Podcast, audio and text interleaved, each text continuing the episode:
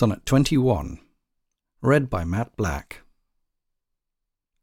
So is it not with me as with that muse, Stirred by a painted beauty to his verse, Who heaven itself for ornament doth use, And every fair with his fair doth rehearse, Making a couplement of proud compare, With sun and moon, with earth and sea's rich gems, With April's first-born flowers, and all things rare That heaven's air in this huge rondure hems. O let me, true in love, but truly write. And then believe me, my love is as fair as any mother's child, though not so bright as those gold candles fixed in heaven's air. Let them say more that like of hearsay well. I will not praise that purpose not to sell.